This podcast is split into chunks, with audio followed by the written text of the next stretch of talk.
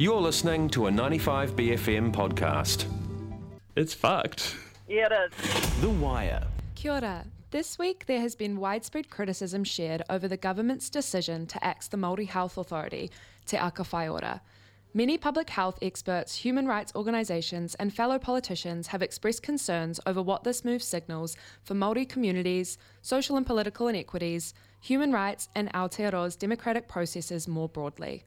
The Pae Ora Amendment Bill, that is seeing the disestablishment of the Māori Health Authority, passed its third reading yesterday after being introduced to Parliament under urgency on Tuesday.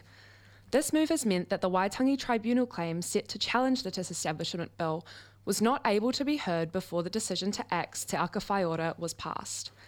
The Waitangi Tribunal claim was also called under urgency and was originally scheduled to take place today. However, an inquiry can now only go ahead after the disestablishment bill has been passed into law, preventing any consideration of recommendations that would have been made by claimants Lady Tureiti Moxon and Janice Kuka. Alongside the immediate and ongoing concerns around what the removal of the Māori Health Authority signals for Māori healthcare and health outcomes, predominant outcries today centre around political implications of this unconstitutional course of government action.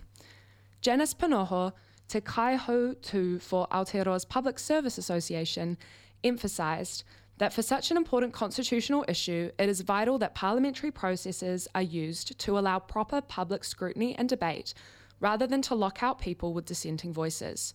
She and the organisation state that they are deeply disappointed in this government's lack of respect in regard to their Te Tiriti partner.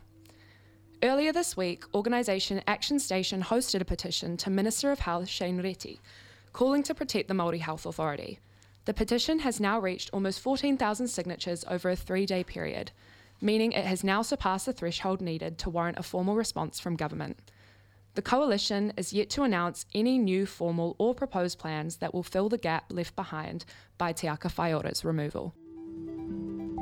That was a 95BFM podcast. To hear more, head to 95bfm.com/bcasts.